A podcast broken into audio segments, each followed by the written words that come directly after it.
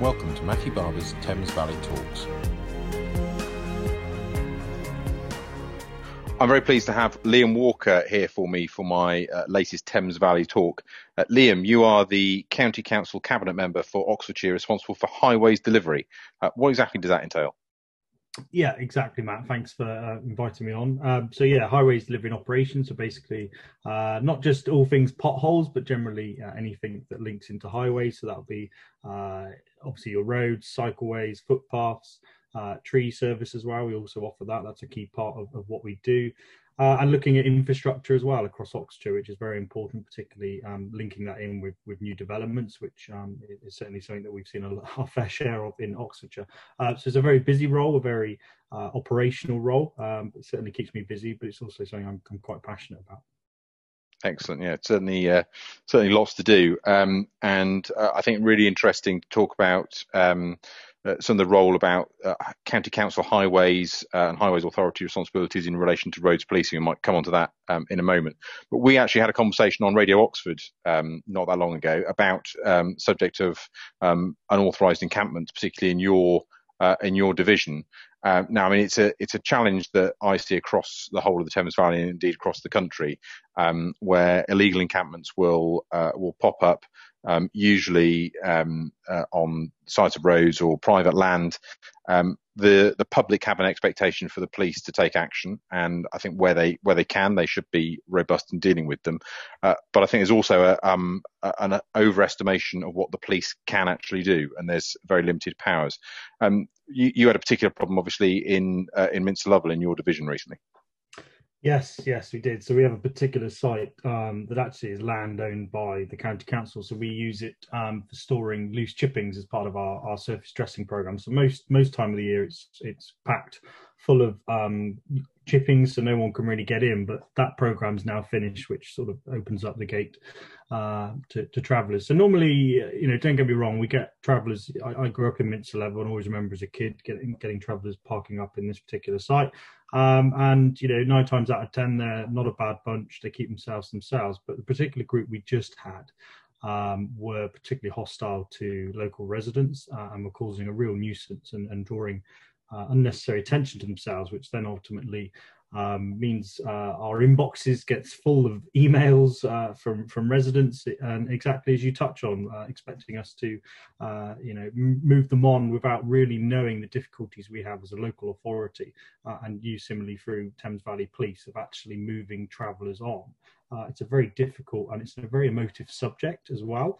Um, you know, there was a, an increase of sort of petty crime in the area. A, a, guy in the village next door in Crawley had, you know, four and a half grand's worth of uh, tools stolen. Now, you know, I'm not going to uh, imply that they're responsible, but it was a bit of a coincidence that there was an increase in crime. So that's why it was um, quite important, I felt, to sort of um, speak to you about it and, and just look at that support of what the police can do to help us because as a county council, we want to take them to court, but because of COVID at the moment, we're not able to do that because the, the courts aren't seeing yeah. uh, eviction notices and, and, sort of clearing that backlog. So we were really caught between a rock and a hard place. Uh, and thankfully, after your intervention and uh, and support from the local police, we, we managed to get them moved on.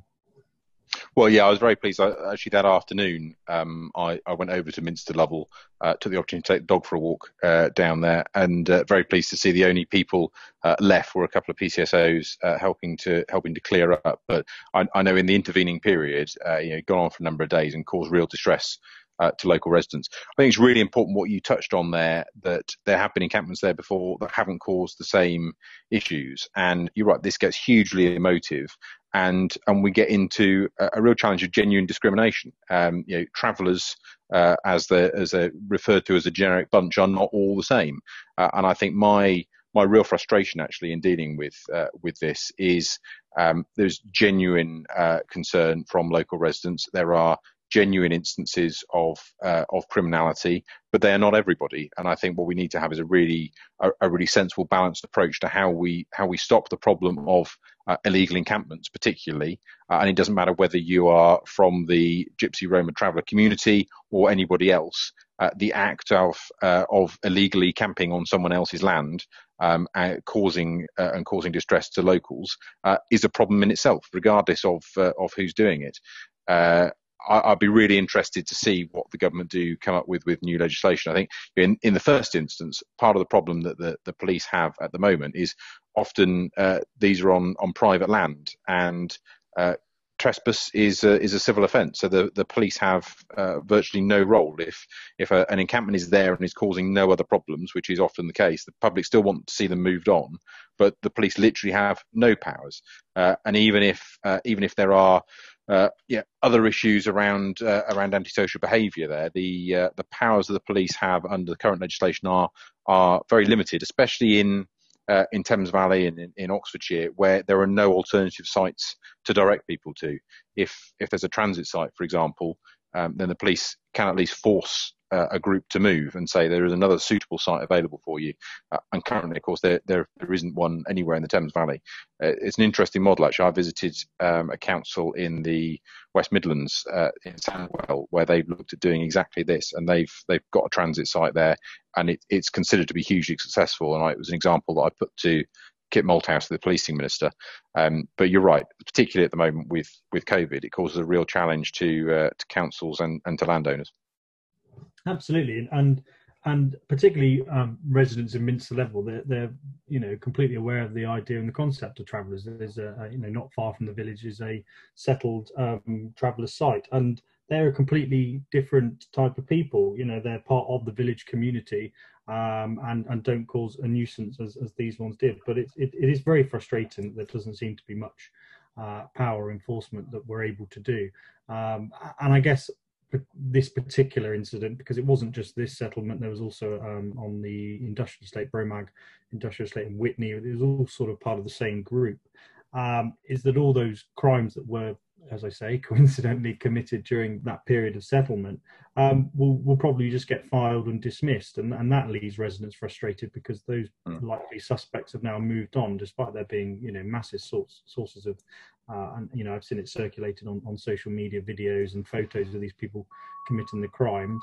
Um, you know, we've got people that at the moment, builders, etc., that are working their socks off, uh, you know, in a difficult climate, and have now got, um, you know, thousands of pounds worth of tools that they've got to to fund themselves. So I guess it's it's just really unfair, and, and you know, feedback from from residents in my own view is is it's sort of kicking the can down the road again, as we we sort of spoke about the other week. Um, you know we need a, a long-term solution to this or, or, we're going to be talking about this when we're much more grey and older if we don't um, sort of yeah. try and do something about it now and i think you're absolutely right looking at transit sites for the thames valley has got to be a way forward surely yeah i, I would agree and i think you know i understand that the public's frustration where they see uh, antisocial behaviour uh, taking place, where there, where there are issues of criminality, and they don't feel that the police are addressing it. And it's something that I will constantly uh, keep pushing Thames Valley uh, Police. I, I, think if you look around the country, actually, Thames Valley have got a reasonable uh, record of, dealing with them, but uh, but there is a real challenge there. And, and, in getting that balance, I've actually had, had lots of conversations with um, with people in the in the GRT community um, about uh, you know, strengthening the, the role of councils in providing transit sites um, uh, and making sure that the response from the police is robust and fair. Uh, and actually, I think a lot of people would be surprised by um, uh, how much members of the travelling community would welcome uh, fair and firm uh, enforcement because they see uh, issues of discrimination, but they also see the bad behaviour um, of of others who who give everybody a bad name. Uh, and you know, there's a number of people I've talked to who would who would welcome uh, a firmer and fairer approach. I mentioned the, the legislation. The government have been consulting uh, since the end of last year on uh, on changes to the to the law. We don't know quite what shape that will take, but I had a conversation with uh, the policing minister about it just a couple of weeks ago. Uh, it's something I've mentioned to the Home Secretary uh, on occasions when I've met her, and and I'll continue to lobby all of the MPs uh, in Thames Valley because I think getting getting the changes right, not just a, a knee jerk having tougher uh, rules. That that sounds great, but actually we need a system that works. And uh, and I think uh, putting in place the right rules that give the power to the police to to move people on and providing the appropriate sites uh, can be a real a, a real game changer, uh, and hopefully not just deal with the short term issue as you mentioned, but actually deal with some of those uh, sort of community relations issues and, and mean that everybody can can find a space to live and and live a, a peaceful, lawful life. and I think there's there's a, a, sort of holy grail to to be found there, which could make a, a massive difference um, if the government get the legislation right. But we're promised something uh, later in the year. We will see. Good. We, we, we say yes, indeed. Yeah, Indeed. Uh, another issue which I know is, is close to your heart, uh, and, and with your cabinet role uh, for highways, I'm sure you get uh, an awful lot of this is is speeding, and uh, it's something I've uh, I've taken an interest in. Um, I, I, guess your interest from the county council, you you probably get it from both ends, from a from a corporate issues across Oxfordshire um, in the in the centre of the city, 20 mile an hour zones, all that sort of things. But also, I guess, in your more rural division yourself, from uh, from local residents who would raise the same concerns. Yeah, absolutely. Um, speeding is uh, speeding issues across Oxford is something that fills my uh, email inbox on, on on a daily basis, and I guess it's really frustrating because um, the only people that can really uh, help prevent the issue is the drivers themselves. Uh, at the end of the day, they're the ones that have got their foot, um, you know, on the pedal and are causing these issues. Um, it's particularly uh, an, an, issue on sort of the A road. So we've had uh, a mm. number of fatalities actually, uh, particularly in July. There was quite an increase, worryingly. Um, which triggered us to have that conversation and uh, arrange a meeting uh, which I'm sure we'll come on to. Um, but yeah, we definitely need to look at how we can, uh, you know, reduce speeding a- across Oxfordshire and across the Thames Valley as well. Um, as I say, a lot of the issues is because it's the individuals driving the car, and, and, and we as a, an authority, as a council, can put in all the, the traffic calming and, and sign signage, you know, that we like. But at the end of the day, we still need drivers to obey. Um, so yeah, we're looking at a number of schemes, so particularly around 20 mile an hour speeding, uh, you know, sort of zones for villages, uh, trying to make them sort of quiet areas. Um, but again, you need the, the, necessary traffic calming to be able to do that. Um, but yes, it um, we've got we've had a, a, you know recent incident on the A40 where people keep crashing into the roundabout, which you know some people say it's designed poorly, but at the end of the day, in my mind, a roundabout's a roundabout, and you can clearly see it. And, and the major factor of why people are crashing into it is because they're just going too quick, uh, and it's very difficult on what we can do to prevent that. Um, but I'm I'm I'm quite keen that, that you know the county council and, and, Thames Valley Police work together on this issue. Uh, similarly to we just discussed about travellers, we don't want to keep kicking the can down the road. We've got to start to uh, address this issue.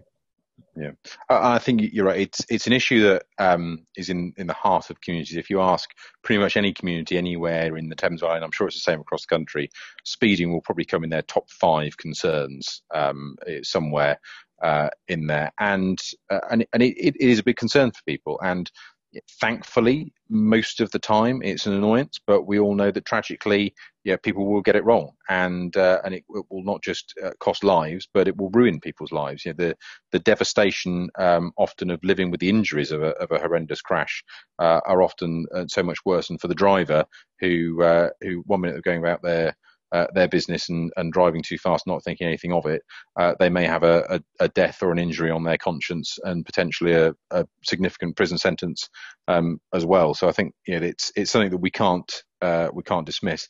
Uh, community speed watch is, I think, part of the solution. It it's, sounds like uh, sort of pushing it down to the community, but it's it's a problem that concerns people locally, and I think there is some local action that can be taken. You've got quite a, a few active groups of community speed watch in your part of Oxfordshire.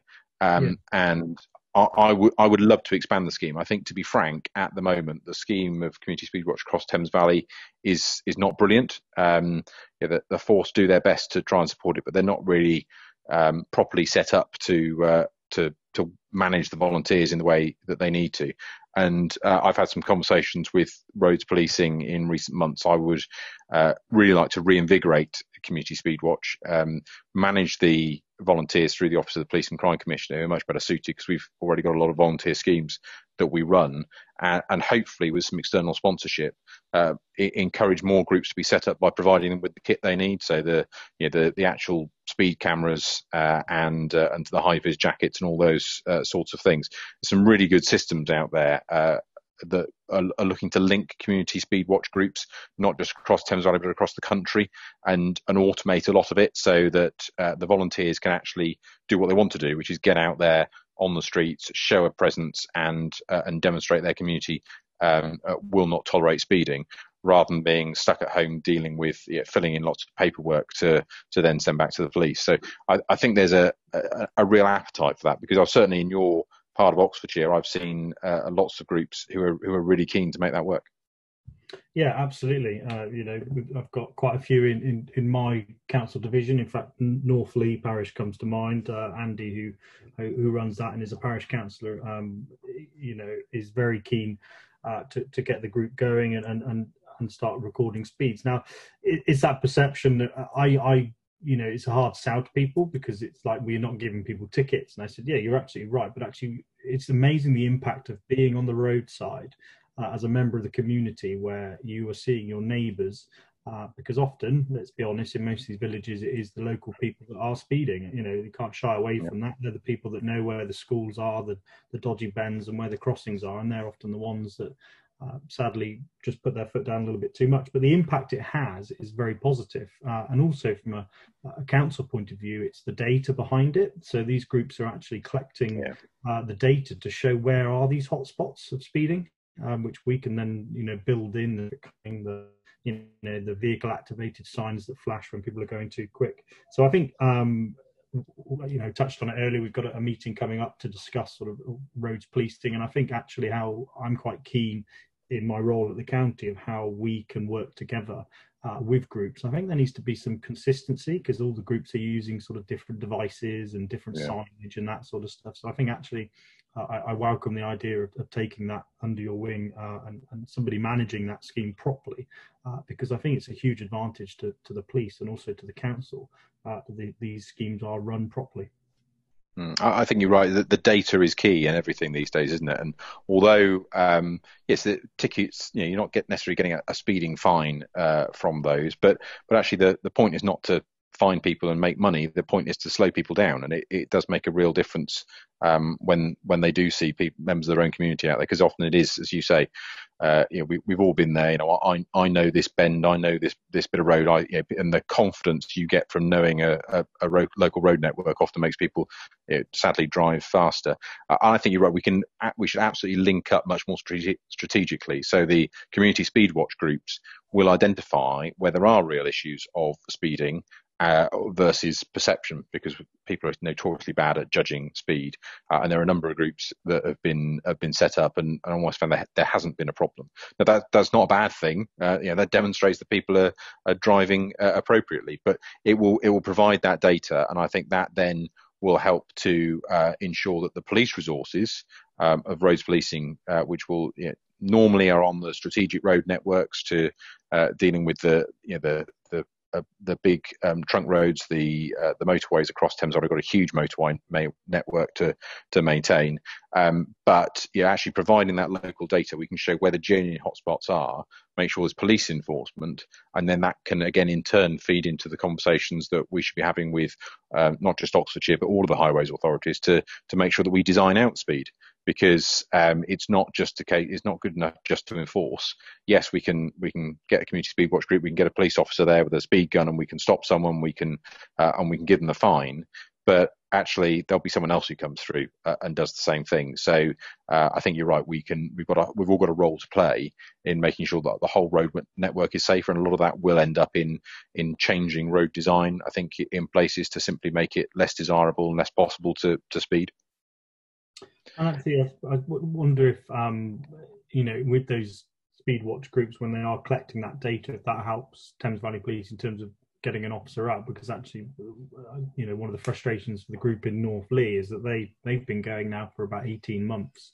Um, but they've not actually had a, a, police officer, whether it be in a van or a mobile device, um, it would make sense that if over a year's period, for example, to, to help sort of encourage these groups to form in parishes and, and villages, because let's be honest, that's pretty much where the main issues are, um, that if by the end of it they kind of know they're doing it for the, the right reason in terms of hopefully getting a, a police officer with a, uh, you know, a speed device that can actually give the tickets. Because I think you only need a couple of those incidents in a village where an officer's parked up and done it, and I think it'll have a massive impact because people will people talk very quickly on on social media groups and community pages, uh, and I think that will just help to support the groups that actually what they're doing is sort of valuable work. Yeah, I, I, think you're absolutely right, and, and the the, vis- the, system I envisage, if we can get it in place, and obviously it will take some time, will allow uh, yeah, roads policing um, officers to to basically look at a dashboard across Thames Valley and see which of those groups are are blogging which speeds and, and spot where the real genuine hotspots are, um, not just from anecdotal reports, but from the data that people are actually finding, and then make sure that the police resources yeah, are properly focused there. But I think we've got a really good opportunity. We've got a new uh, superintendent coming in to head the road head the roads policing unit. Um, uh, I'm going to uh, bring him over to uh, meet with you and your officers at Oxfordshire County Council, and I think that'd be a great place to start in Oxfordshire, and then uh, and roll out some improvements across Thames Valley if we can. Yeah, good. There's while we talk about the county, I think there's uh, some other really good work going on in Oxford City um, at the moment, which uh, I'm sure you're aware of uh, at a cabinet level.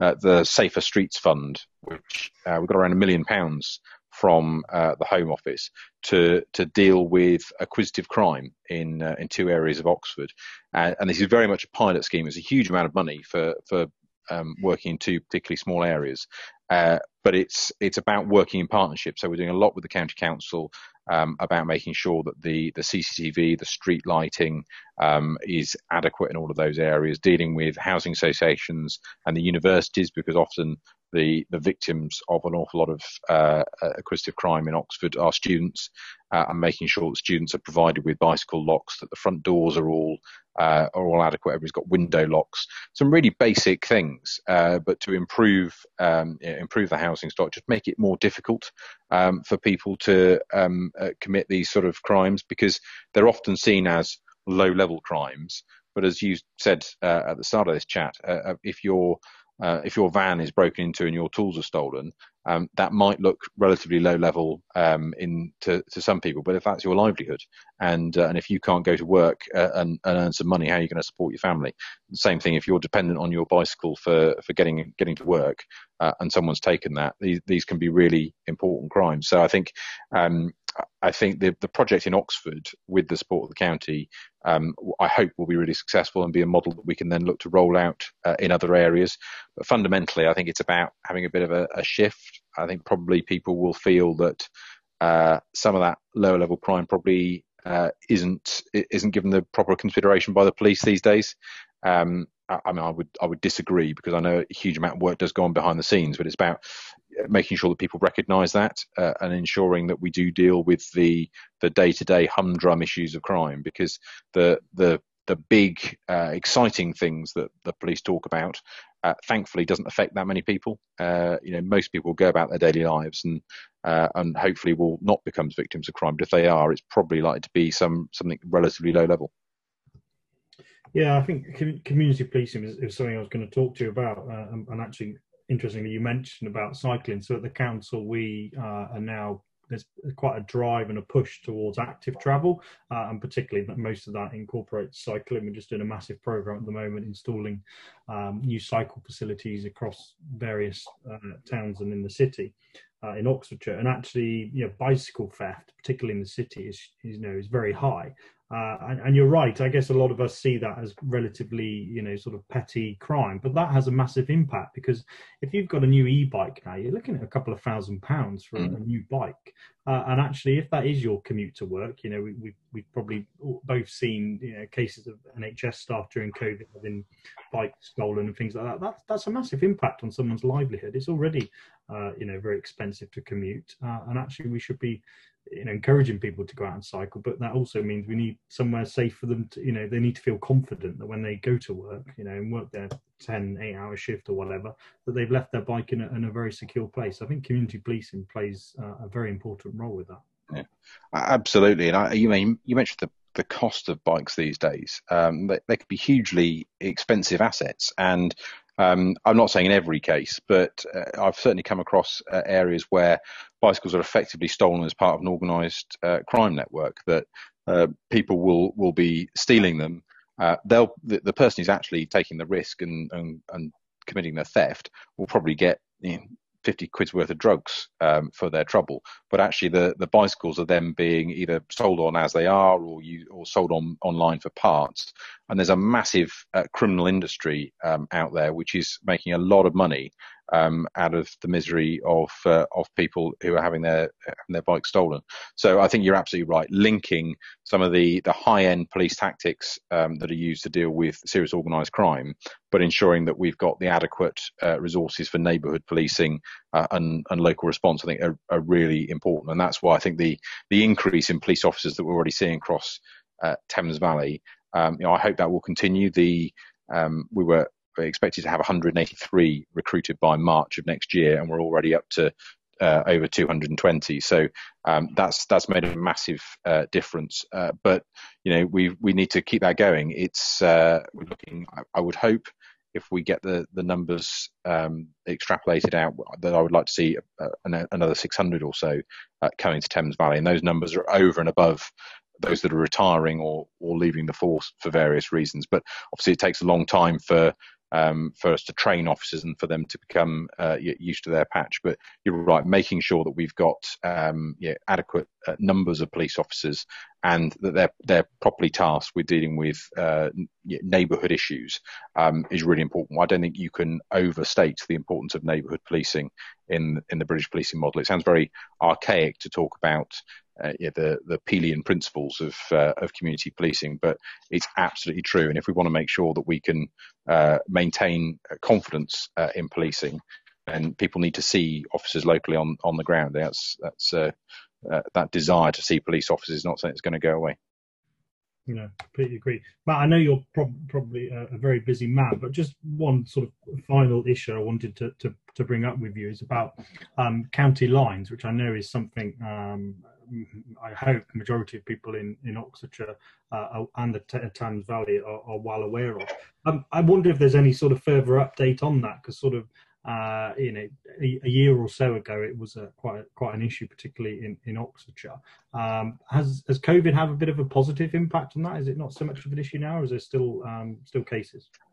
Yeah, it's uh, it's been interesting the impact of uh, of COVID on crime generally, but particularly things like you know, county lines gangs. It's been simply harder to move drugs around the country, and we've seen the price of drugs on the street go through the roof because uh, of lack of availability.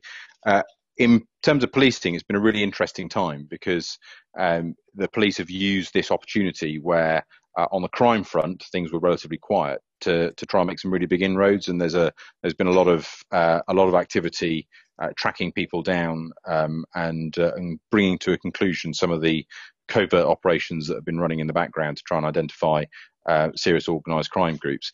The sadly, uh, you know, the um, uh, the county lines model is a is a really uh, is a really successful business model. I think we need to accept it as a business. Um, you know, we we don't we don't condone it, but if we simply dismiss it um, as as just pure evil, then we don't understand how it works, and, and we need to understand it if we're going to defeat it. So um, th- this system of exploiting usually uh, young children and, and, the most vulnerable in our society to, to traffic and, and, trade drugs has been hugely successful. I think in, in recent months, partly because of COVID uh, and partly because of a lot of effort put in over a long period of time, uh, we have seen some successes. And Thames Valley, if you look at the number of arrests, are probably one of the most successful police forces in the country at, at dealing with county lines gangs. But uh, I have to say, I think it's going to be an ongoing battle. Uh, there isn't uh, there isn't a, a, mission accomplished moment in the battle against um, uh, county lines gangs, but there are lots of things that can come into play, and I think one of those uh, actually is tackling the drugs market. Uh, my view has been that as a country, it's not this isn't a comment on any particular government, but we've uh, we've accepted casual recreational drug use far too easily in this country. We we rightly say we should focus on the dealers and suppliers, um, but uh, we've we've taken little impact, a little, uh, notice of people using drugs, um, and I think that needs to change. Uh, it doesn't mean that we have to lock everybody up for uh, smoking a bit of cannabis, but what we're looking at doing in Thames Valley um, is uh, pushing a lot more people into treatment. And if they don't go into treatment, then there'll be a, a, a court sanction um, to, to, look at. So uh, using using a bit of carrot and a bit of stick, because quite frankly, the only way ultimately to, lead, to defeat drug gangs is to is to remove their market. If there weren't people dry, buying drugs, uh, there wouldn't be people selling them. So I think we need to tackle it at both ends.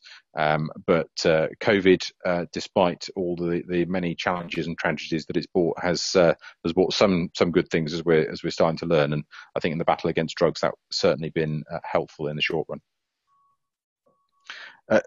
Liam, uh, thank you very much for joining me today. It's been great talking to you, and thank you to everybody for listening. In my next Thames Valley talk, I'll be discussing knife crime with Ben Everitt, MP, uh, the Member of Parliament for Milton Keynes North. Uh, but that's all for now. Liam, thank you very much. Thanks, Matt. To get all the editions of my podcast and to find out more information about any of the issues discussed, visit my website, matthewbarber.co.uk slash Thames Valley Talks.